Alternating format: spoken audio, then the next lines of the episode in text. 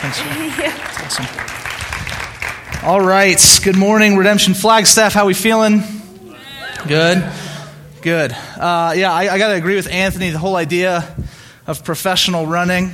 yeah, that sounds terrible. Um, so there's also a thing called professional eating, and uh, I'd be well, I would trend that direction. Um, I want to say thank you again uh, to Alicia, and I want to just reiterate why we do that, and, and especially because some of you might get an email uh, over the next few months saying, "Hey, we'd love to we'd love to have you up here to talk about that." Um, and, and the idea again is to continually point to this reality that there is no divide between sacred and secular, that everything that is under God is for God, is created by God, and blesses God.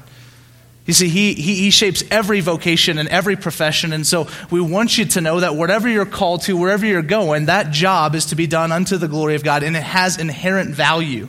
And so the electrician has inherent value, the runner has inherent value just as much as my position as the pastor. Because oftentimes in Christian culture, we exalt the ministry, right? We exalt that profession. And what happens then to you is you say, well, my job's not as important as that because that's sacred, that's spiritual and mine is not. And so we want to try and break down those walls as much as possible, especially as a lot for you students as you consider what is my future, where am I going? And then for the adults who are already out of college that are moving on and, and you're doing different things, just to encourage you in what you're doing, that you have value, not just because God loves you and sees you as that, but you have value because of your work as well. And so I encourage you guys in that one more time. A couple announcements we get started. First, I just want to reiterate real quick uh, we, we announced our internship that we do every year. And so if you have any uh, questions about that, because I know some of you did, uh, you see this on the back of this uh, event card, which we hand out. If you haven't gotten one of these yet, you can go ahead and grab one in the back. We do one every month and it has everything that we're doing every month. And so you can refer to that.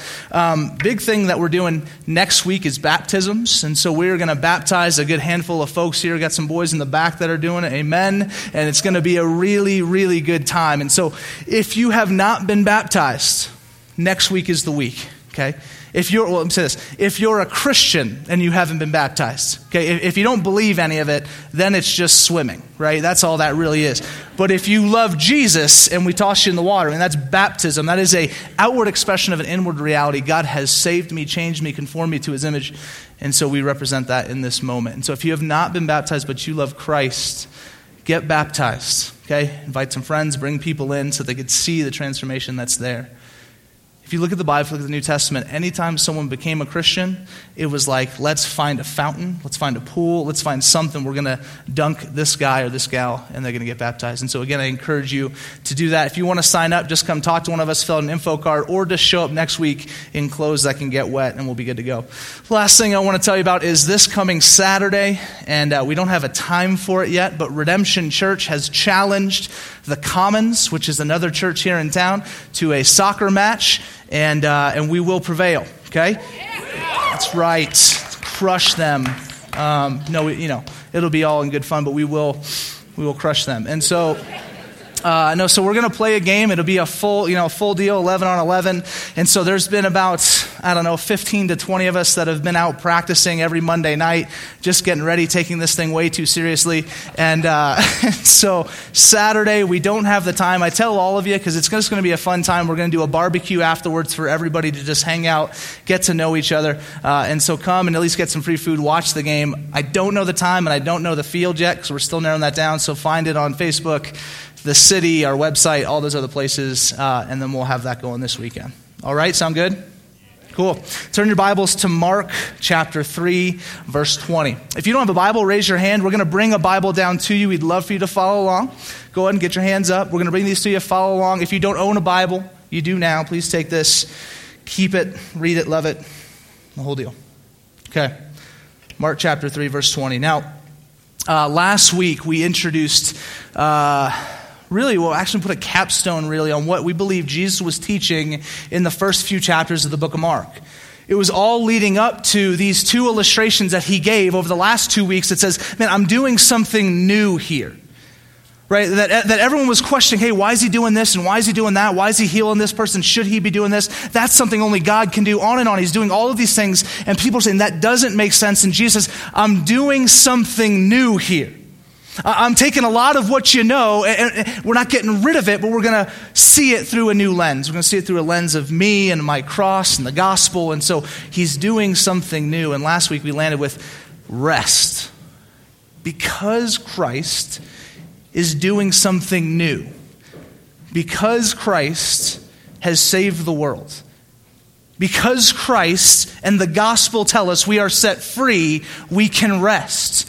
Now, this rest is greater than any physical rest that could ever be offered. It's better than eight hours a night. It is a rest that tells you you need not try and toil any longer. You need not earn grace. You can't do it. And so take that burden off your shoulders, place it on Christ, and continue with your life in service and in love of Him and the gospel. That is the rest that is offered to us 24 7. It doesn't matter whether your eyes are closed or open. And so today, here's what he's doing. He's now moving on to kind of this next phase where how do we implement some of this reality? And what he's going to do, he's going to call together a community of people. So the title of this message is The King's Community. That Jesus Christ is going to say, hey, I need some people with me to do this well. If I'm going to live this out, if people are going to see me clearly, I need to bring together a group of people for my will. And here's the thing community is severely underrated in our society severely underrated in our society. Now, in the church, it often comes out as, hey, you know what? It's, it's just me and Jesus, and that's good enough. Right? Did you hear that from a lot of Christians, right? They, they, and they were here on Easter, but there's a chance they're probably not here today, right? It's the reality that we had 300 plus people on Easter, and then we have less than here today, because there's this, it's just me and Jesus the other 51 weeks of the year. I, don't need community. I don't need people. I don't need to be uh, living and loving in the context of community. It's just me and Jesus, and that's just fine. We're going to see today that's, that's not just fine. Okay? In fact, we're going to point to the reality that there is not a context within Scripture that would allow for you to live this life outside the community of God. It's just mandatory. Okay? The second thing is, uh, I think outside the church, there's even a big problem with this. You read a lot of studies, look at sociological studies, and they're saying this is the most individualistic society in all of history. Right? And they have all this data to support it and all these different anecdotes and stuff. And he said, This is the most individualistic society in the history of the world, and we're living in it, and it is all over us that we grow up in that. There's three reasons why I think this is happening. Okay, one, and I'm sure there's more, but these are the best three I can come up with. I think we've bought into the belief that we are self made men and women. Okay. We've bought into the belief, the cultural belief, that you, that me, that we are self made men and women. And so you want to make something of your life? You go out and get it. You go out and do it. It's up to you. It's all dependent on you. You study more, you train harder, you work harder. It's up to you. And if you get there, if you get to where you want to be, good on you because you've done it. And so we prop ourselves up as this self made man, this self made woman. I've, I've done it, I've arrived. And we leave behind God. We leave behind the reality that we live in a world that there's nothing you can do that is independent from everybody else. Right? That the clothes that you wear, you did not make. This building, you did not build. How you walked here, you didn't make your leg. God did everything you are dependent on something else other than yourself. And yet somehow we've come up with this cultural idol that it's all been about us. And we've gotten here by ourselves, self made man, self made woman. I think ultimately what we're doing when we do that is we're losing God as our creator. Okay? I think, I think as, a, as a people, as a community, we lose God as creator when we live like that. When, when you believe you've arrived and it's been on you and you've done it, you leave behind God as the creator of the universe and the creator of all things. That's the first problem. The second one is I think we are inventing our way out of each other's lives. That we are inventing our way out of each other's lives. And so you go back and you look throughout history and they kept saying, hey, this invention, this is going to give you more time with your family. Right? Uh, this invention, this thing that we've done for you, like you're going to use this and you're going to put it in, you're going to close the door, you're going to push five, zero, zero, and in five minutes you have dinner. So now you'll have all this time with your family. It's the microwave, case you guys weren't tracking. He said, This invention, this invention, this is going to provide for you. Now community can actually happen because you're not going to be toiling through the rest of life. And is any of that true? No, we've just found other things to waste our time with. We've just continued to invent and invent and invent and create new things that just take up more and more and more of our time and push us farther and farther and farther from community. The funniest thing happened, man. Do you guys remember when in, in Flagstaff just a few weeks ago when the cell phones went out? You guys remember that? Like, it, it was chaos. Like, I thought, I was like, is this hell? Like, I don't, people were just like, you know, like, oh my gosh, what do I do? And so I remember walking into a coffee shop here in town. Every screen on the laptop was closed, every phone was in a pocket because it didn't work. And you just saw people be awkward. Like, it was the weirdest thing. You'd look around and you just, like, people were like, I don't know what to do do I talk to someone? Is that, is that the way, is that what happens without this? I mean, I, am not kidding. It's crazy. Or we were at lunch at Pat Thai the other day. I'm sitting there, I'm, ta- I'm doing takeout, and I look over the side, and it's a family of four, and everyone's on their phone. They had not said a single word to each other in 20 minutes. I kid you not. Just sitting there, hey, this, dad's head down, mom's head down, two kids, just buried. We've invented our way out of community. Okay?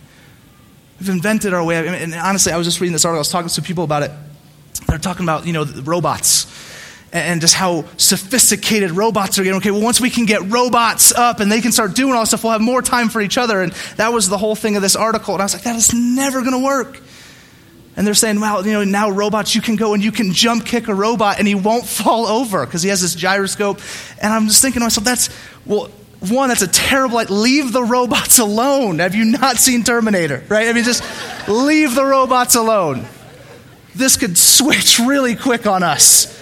And then we're scrambling, right? But they're saying, you read this article and saying, listen, with this invention, like, Lord, with this invention, you will have more time for, and it just fills in all these things. I'm like, man, when has that ever worked? And so ultimately, what I think we've done with that is we've lost God as our joy. We've lost God as our joy. So, see, He's not satisfactory. He's not enough. He's not good enough for us. And so, I mean, we got to keep coming up with new things that will solve the problem because we're not satisfied with God. And so, we've lost Him as our creator. We've lost Him as our joy. And the last one, you know, our desires and our mission have been trumped by the mission of the whole. Okay? And so the individualistic desire, the individualistic mission, the individualistic vision for your life trumps everything else, and the whole is left behind. And this is a problem because, well, throughout history, this hasn't worked. We go back to God, this hasn't worked. And so I think this last one, so we got to move a little quicker here because I'm still in the intro, is this is us losing God as our king. Okay. See, we, we've lost God as king. See, a king that has an idea of what this world should look like, a king who has sent his people on mission, a king who has set forth a vision for the kingdom. And so we've left him behind as king and we said, no, we're going to come up with our own vision, our own mission, our own understanding of the way this world should work. And so I think it's these three things, and there's probably more, but I think it's really these three things. We've left him behind as creator, we've left him behind as our joy, and left him behind as our king, and so we don't get community any longer. And so, what I think we're going to see today is how Christ reorients all that. How Christ realizes that, realizes that this, that's kind of just the proclivity of human heart is to go away from Him, away from community, be about our own thing. He's going to go at that and He's going to draw people to Himself for the sake of His mission, for the sake of letting the world know, man, I did this. And so here we go. Um, before we get to the main text, I want to read some verses just about community and show us just real briefly how much the Bible talks about it, and there are, there are hundreds, but let's just do a few. Hebrews 10 24 and 25 says, And let us consider how to stir up one another to love and good works, not neglecting to meet together, as is the habit of some, but encouraging one another, as all the more you see the day drawing near. Romans 12, 9 through 13. Let love be genuine, abhor what is evil, hold fast to what is good. Love one another with a brotherly affection. Outdo one another in showing honor. Do not be slothful in zeal, but be fervent in spirit. Serve the Lord. Contribute to the needs of the saints and seek to show hospitality. For the sake of time, I got like eight more on here, but I'm just going to say there's a lot. And it says community is good, and it says to serve and to love one another, and it says you cannot do this on your own. Okay? So, Mark chapter 3, starting in verse 7. Jesus withdrew with his disciples to the sea, and a great crowd followed from Galilee and Judea and Jerusalem and Idumea, and from beyond the Jordan and from Tyre and Sidon. When the great crowd heard all that he was doing, they came to him, and he told his disciples to have a boat ready for him because of the crowd, lest they crush him, for he had healed many. So all who had diseases pressed around him and touched him. And so here's the scene, okay? And this is kind of almost a little bit of a recap of the first three chapters of Mark up to this point. I mean, it's just kind of, hey, this is what he's been doing. But Jesus again is out, he's teaching, and people want a piece of Jesus. So everyone's crowding around. He says to his guys, hey, listen, everyone is coming, and so would you go get a boat ready? Because there's a good chance if I didn't, I'm going to die. Like, that is how many people are running at Christ trying to get to Jesus. Now, the language here is not this, hey, you know, I really want to see this guy, and so I'm going in kind of a reverent way. It's, it's not a language of, hey, he's got something great and he is great, and so let me go, uh, again, in a reverent way, in a cautious way, in a way that says, man, I respect who this man is. It's very much so, man, I love him and I want what he has, and so I will attack him and get it in any way I can. And so the other night we were at uh, Vance Joy on Friday night, and it was this fantastic show. But uh, it was crazy because we're sitting in this audience, and all of a sudden you see one person slowly walk up to the front row, and then I kid you not, every girl in the place screams the loudest they've ever screamed and runs to the front row and crashes into the front thing right? And you, and you see this guy kind of like, he's like, whoa, you know, and he says, man, I thought we were evacuating. It was so crazy. And this is the picture that I get of that show. It's only funny to the people that were there. The rest of you are like, I don't get it. But just imagine a horde of people running directly at you. Crowds and crowds. They say, that's Jesus. And so they all run and they all attack and say, man, I want something he can give me. And that's what we have. That's the scene. That's the scene we have here is this man, you know, that guy, I've heard stories.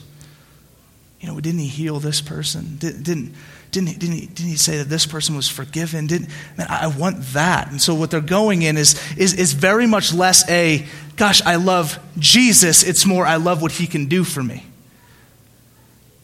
See, honestly, what, what I think this is, is again, they've, th- this is not the people that are going to get invited in. This is not the group that gets invited into the community of the king, as we'll see. See, they're hoarding, and what they've done is they've lost Jesus. They've lost God as their creator. There is no reverence. It's just, what can you give me? Gosh, I think we do that all day, don't we? Jesus, what, what can you offer to me? Forget the fact that you're God and, and I should give everything to you. It's more, hey, in this exchange, what can you give me? And so I think we've lost him as our creator, much like this crowd has here. They just miss it. They miss Jesus. They miss him as their creator. Verse 11 And whenever the unclean spirits saw him, they fell down before him and cried out, You are the Son of God. And he strictly ordered them not to make him known. Okay, so also invited to this party, demons, right? So you, have got this crowd of people running towards Jesus, and then you have demons. You have unclean spirits, people that were there, possessed, whatever it looks like. You have demons in the audience, and they begin to converse with Jesus. And I want you to notice the contrast that Mark has here. Because what you have is you have this horde of people who run towards him, saying, kind of this, again, falling over him and on him, trying to get what he would give. And then what do you have here with the demons? They're falling what? Before Jesus. Right? That something, there's something that the demons are understanding that for some reason the people were not.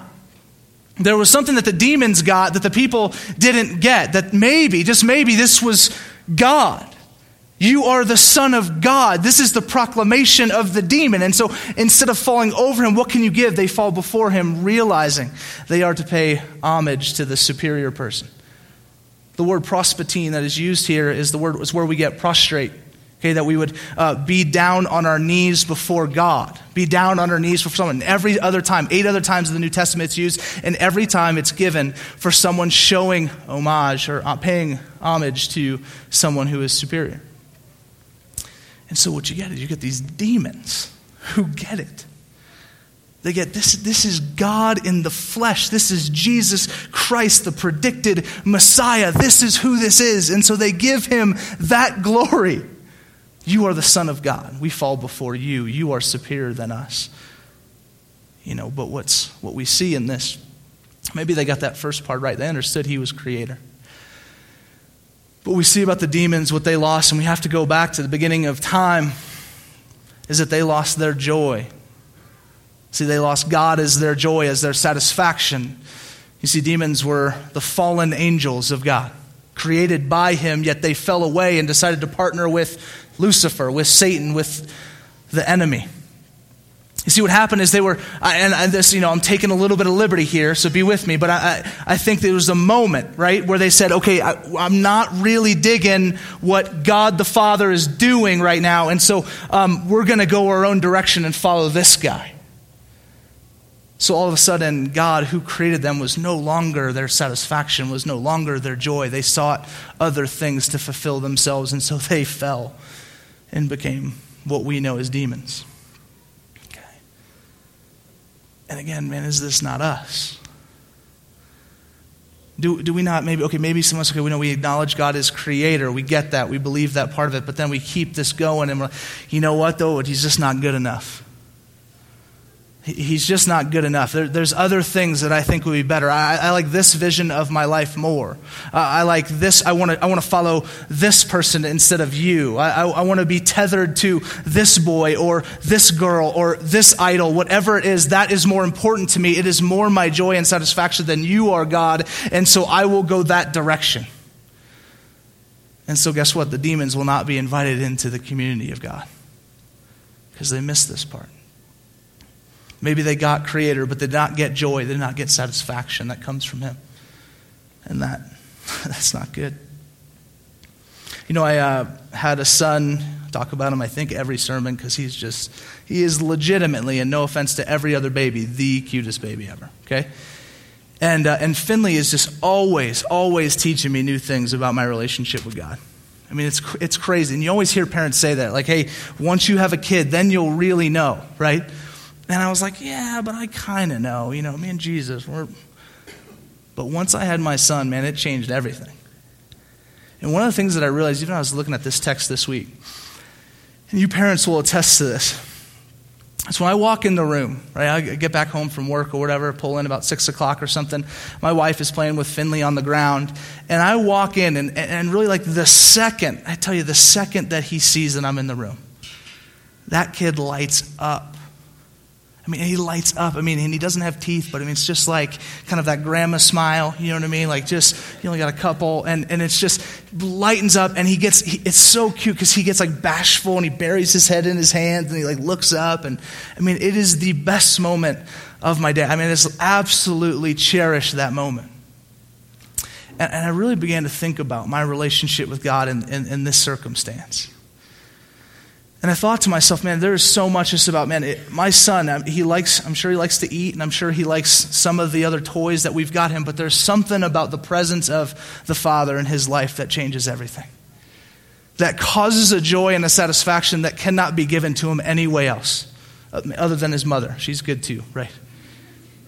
But there's, there's nothing else out there. You can give him any other toy, you can give him any other thing, but so there's something about the relationship with the parent. When you walk in the room, it just lights up. And I asked myself, I said, Vince, when was the last time that God walked in the room and you felt that way? Guys, Christians here, when was the last time you, you, you came into the presence of God and whatever that looks like for you, just knew He was near? You were in His creation that speaks, Psalm 20, to you, how, and you just knew God is here. When was the last time that your heart filled with joy? I tell you, I began to think, I was like, gosh, I, I don't know. I mean, I, I, I, enjoy you, you're good, but man, where my heart was overwhelmed, where He was the single most important thing around me at that time. And, and that's what he's going for. You want, you want to be part of his community. He is, his presence is with you, continues. You are part of his group, his family, his community. And so, where is the joy in us, Christians? Where is the excitement? Dad is in the room. Dad's here. And I long for that for us. Okay. So this last one, this last one, he's, uh, he's going to choose 12 apostles here. Okay, and he's, he's already got five guys already set up, so he's got seven. He's going to pick seven of this crowd. And, uh, and he says this in verse 13.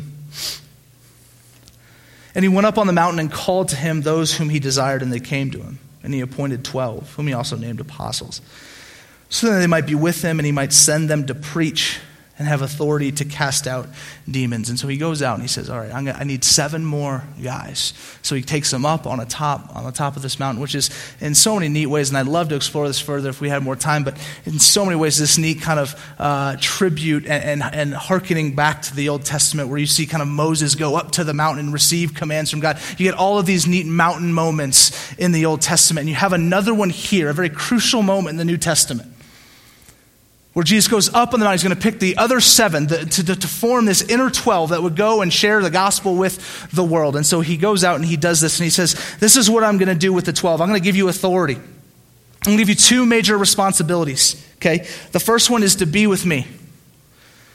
The first one is to be with me. And I, and I love, I love that because we leave that one behind all day. We leave that one behind all the time. He says, number one responsibility. I am calling you. I'm setting you apart. I'm setting aside. I'm going to make you part of this group that you would be with me. And I think we leave that behind all the time. We go and we get into this doing mentality. We go, we go, we go, and we forget to spend time with God.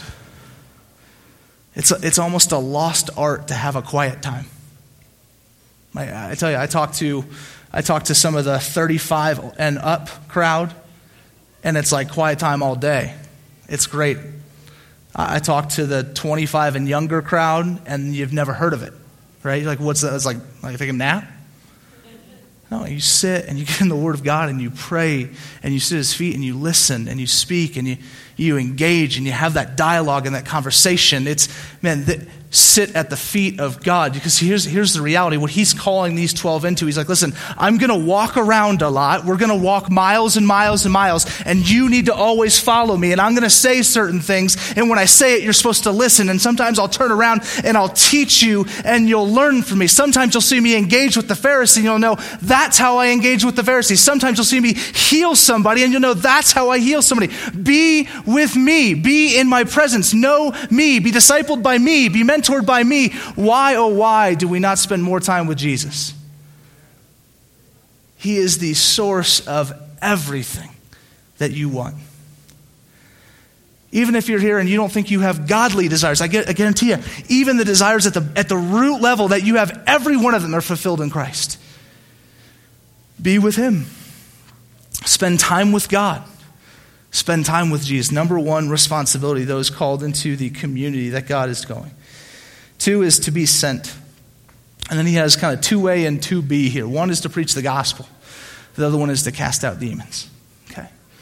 So he's like, okay, I'm going to call in the 12. Your first responsibility, be with me. Let's spend time together, love me, engage in relationship, be discipled by me. And then two, go. Go. One, preach the gospel. And two, cast out demons.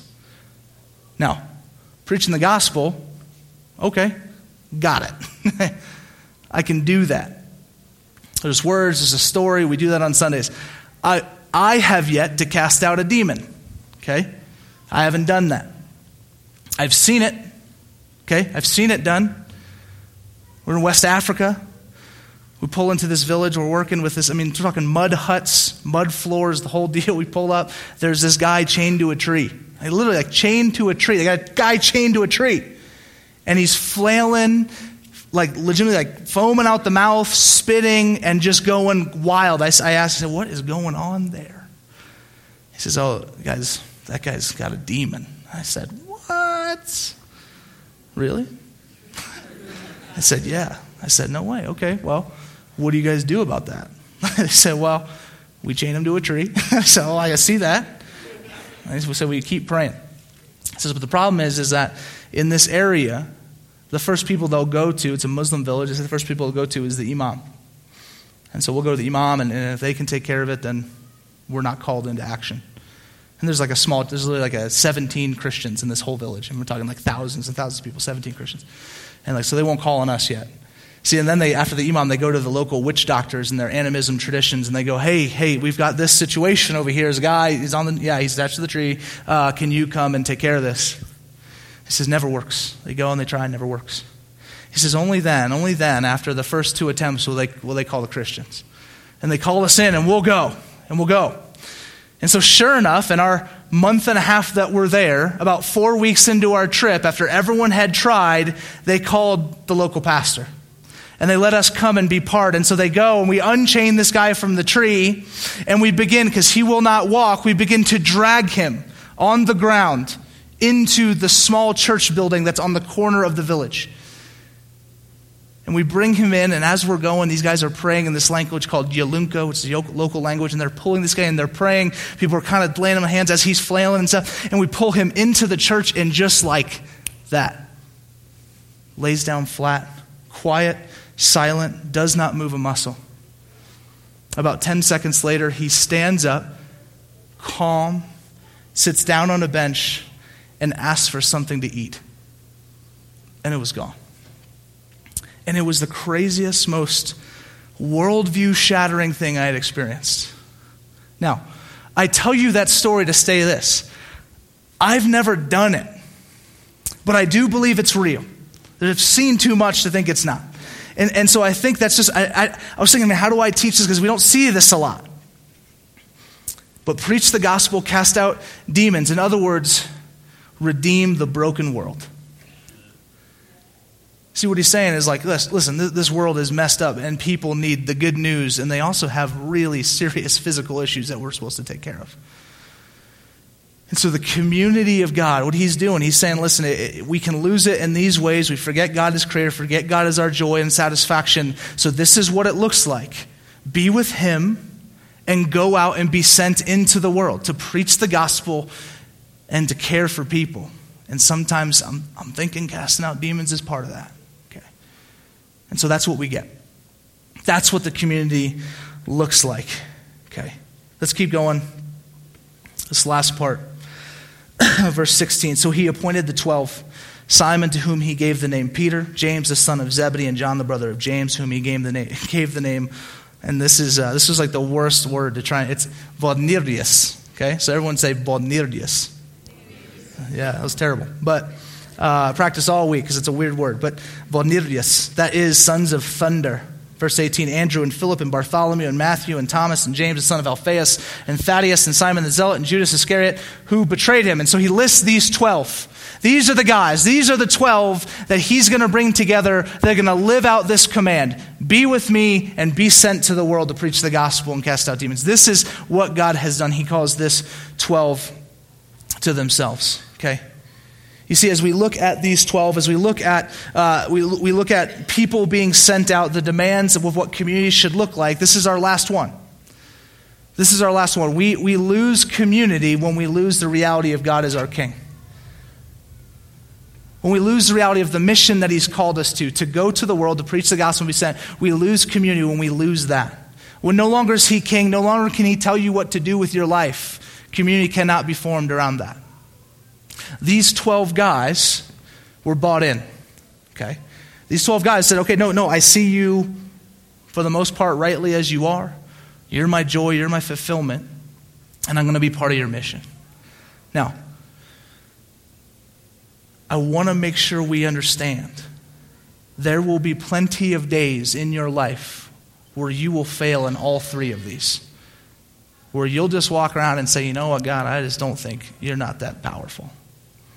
I, I want this mission more than your mission. I, I, want this thing to give me joy more than for you to give me joy. I, listen, that is going to happen all the time, over and over, but guess what? There's a thing called the cross and the resurrection that says, get up and try again. That says, okay, hey, yeah, aim for this. This is what my community does. This is what my community is formed by and looks like. But the reality is, is you're going to fail. And so guess what? I died for your brokenness. I died for your failure. And then three days later, I rose again that you could rest because you need not toil ever again.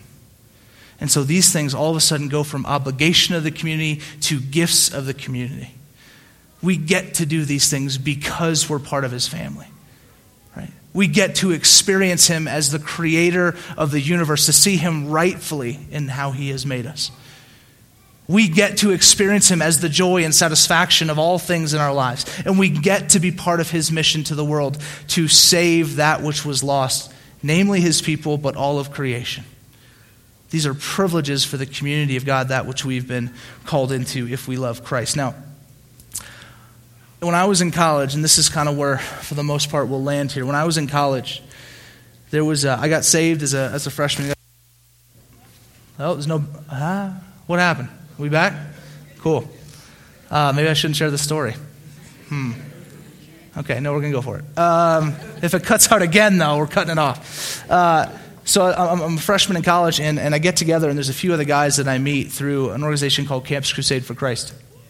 Okay, yeah, there's a few of those. What up? Um, and so we get together, and we show up after a Cru meeting on a Wednesday night. It's about 8:30. We decide, hey, let's go over to the local coffee shop called the Living Room, and we show up, and there's four of us that first night, and we get there and we get a pot of tea because we are too poor to each afford our own coffee, and you can get a pot of tea for three bucks, right? So it's 75 cents a person, ultimate budget deal, right? And they give you water all night long. So by the sixth pot, I mean, you're just drinking hot water, but it was just still fantastic, right?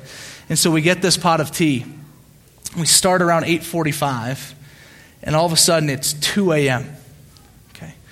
It's 2 a.m. in the morning. We had talked at that point for over five hours, just life and the gospel and God and girls and work and just everything under the sun. And these four guys, we did that every single Wednesday night for the next three years. And then we do it every single time there's any of us back together in San Diego. We find a way, we get back together, and we have these conversations in this dialogue and I look at that community and I look at other communities that I've been part of. And this is not to talk down on any other community, but I look at this one. I say, man, that's going all the way back to 2002. Why is it that 13 years later, I feel more close, more engaged, and more challenged with these five other men, a group of six people, these five other men than anyone else I've ever been with? And I go back to this because there was something where everyone at the table we acknowledge that God was bigger than us, that He created us, that our lives were dependent on Him. We realized together and pointed each other to the reality that anything in this world that is not God will not satisfy. And we continuously reminded each other that every single time He was our King and there was a mission that we were to go forth on. And so, listen, there are people here today where you're living outside of the community. You might be a Christian, but you're outside of the community that God has called you to. And you need to get into it. The days of living outside of the church that people that God has called you to are, they need to be done. Uh, and if it's not, it doesn't have to be at our church. I, listen, just be in a community of believers that are dedicated to these things, dedicated to the gospel. If it's not here, God bless you. Go, but find somewhere where you can invest and be invested in these areas. You have to because you will fail over and over and over again without it. And you will fail really over and over and over again in it. But at the end of the day, there will be someone there to say, hey, let's go get at this again.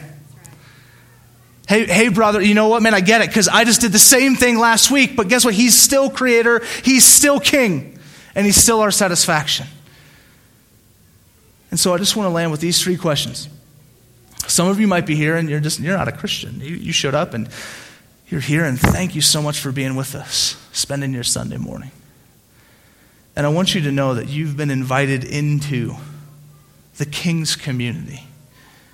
You, and I don't mean you've been invited to spend more Sundays here. What I mean is you've been invited into God's family, into His kingdom. He is calling to you, respond in faith, love Him, and put your faith in Him for your salvation and be part of his community. Some of you need to do that. Some of you here are Christians, and a question I ask for you are you involved in a kingdom community? So you might be in, in God's community, the king's community. You might be one of his children, but are you involved in a kingdom community? Are you involved in a group of people that are doing that which I just described? And if you're not, Christian, find one. Okay?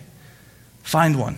If you're a student, there's a ton of organizations on campus. Cru, there's people that gave me like a little shout out there. Uh, InterVarsity, and we got a bunch of people there from Ivy. Okay. Um, what else? Navigators is there. Uh, actually, they're not there anymore. I don't know. But Chi Alpha is there. We got some Chi Alpha folks in the house. What up? Uh, Young Life, on and on and on. I'm sure there's ones I'm missing, but there's, there's stuff on campus. We have redemption communities here. We have groups of people all over the city that get together at a house every single week to share life, live life, and point each other to Jesus. And I want to encourage you to be part of one. Find a group of people to, to, to do life with. Find a group of people to encourage with these things and be encouraged in these things. Okay? Please. This world is just too tough. The, the, the, demands of the gospel are just too difficult to do it outside of that. And so find a group of people to do this with. And then the last option I want to share is that we do mentorship here, and we love it. In other words, there is someone here, I guarantee it, there's, there is someone here that would love to take time to continuously pour into your life. We had a Find a Mentor Sunday, and we had like 30 people up on stage. We said, hey, go and pick one, go and get some coffee, bug them, right? Show up to their, you know, ladies show up to their like yoga class, hey, me again, you know, and just, just get into life, right? Go, go do that. Find these people and be mentored. It was incredible too because that day we had like 30 people up here. We had a goal of getting 35 of you. Like we weren't really shooting for the stars, but 35 of you that would be in a, in a mentorship relationship. And I think of our last count, and there's a ton of you that have yet to report. So he says, if you're mentoring someone or being mentored, please let us know so that we can be praying for you. Okay, but the last count, we had 62 people being mentored in this church. And, and, and again, me, I only bring that up to say, like, gosh, man, we want more. Not so we have a higher number, because I just believe there's something so stinking powerful about a man who loves Jesus investing in another man who wants to love Jesus. And a woman who loves Jesus investing in another woman who wants to love Jesus. This stuff is too hard. The Bible's commands are too big. You can't do it by yourself. So find some other people to help you get there. Amen. Johnny, was it Johnny? Man, I love you, bro. Who was, who was that? What up, man? Thanks.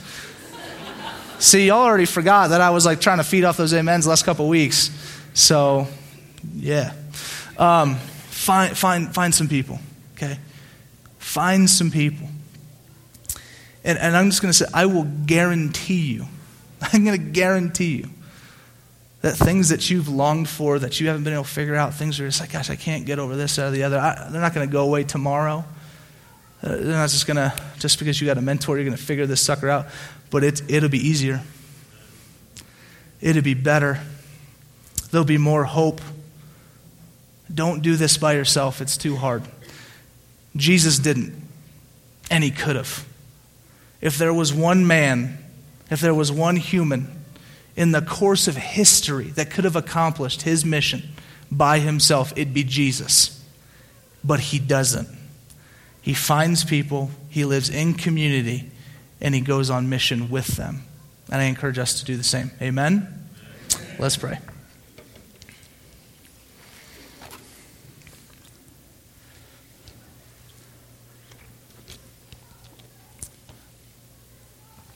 Heavenly Father, I just want to thank you so much. I just feel all rambly. There's just so many thoughts in my head just about all the stuff that you've you've done through other people in my life. And I thank you that, that you've given me so many people that I look up to. God, that have rightfully pointed me to the realities of you as my creator, as my joy, and as my king. And so, God, the first thing I want to pray for us is that we as Christians, if we love you, that we would, we would buy into that reality. That we would see you in these areas. Like, God, you are, you have made us. You have made everything. And so you are much to be praised and revered. God, that we would be satisfied in you today. Amongst all the pulls and sways of this world, God, that we would see clearly how great you are and you would be our joy. God, that you'd be our king and that you would call us and send us on mission and that God, that would unite us as a church. God, would that unite the church in Flagstaff? God, there, there's certain, there's, right, and God, you know there are things that we just disagree with across our city. But, but I'm pretty sure we can buy into these three. God, we can buy into the power of the gospel. And so would you unite not, unite not just Redemption Flagstaff, but would you unite the churches in Flagstaff, Arizona, God, to preach a gospel to a city that desperately needs it? God, would you shape us? God, would you know us? And would you equip us to be sent out, God, to preach your gospel and to proclaim the power of God through however, however you want to display that? God, I lastly just want to pray for any that would be here today that showed up and they didn't know you. Maybe they'd heard your name, they had some ideas. But God, there was, you, you just spoke to their hearts today. As we saw a couple weeks that just there was kind of a there's a burning going on in their heart and in their soul. Lord, we do pray that you would speak loudly, reveal your grace, your mercy, and your hope. And God, would today be the day of salvation. And so, God, thank you that you're in the business of changing lives, and thank you you've changed mine. God, unite us as a community. Call us to your purposes in this world. In your name we pray. Amen.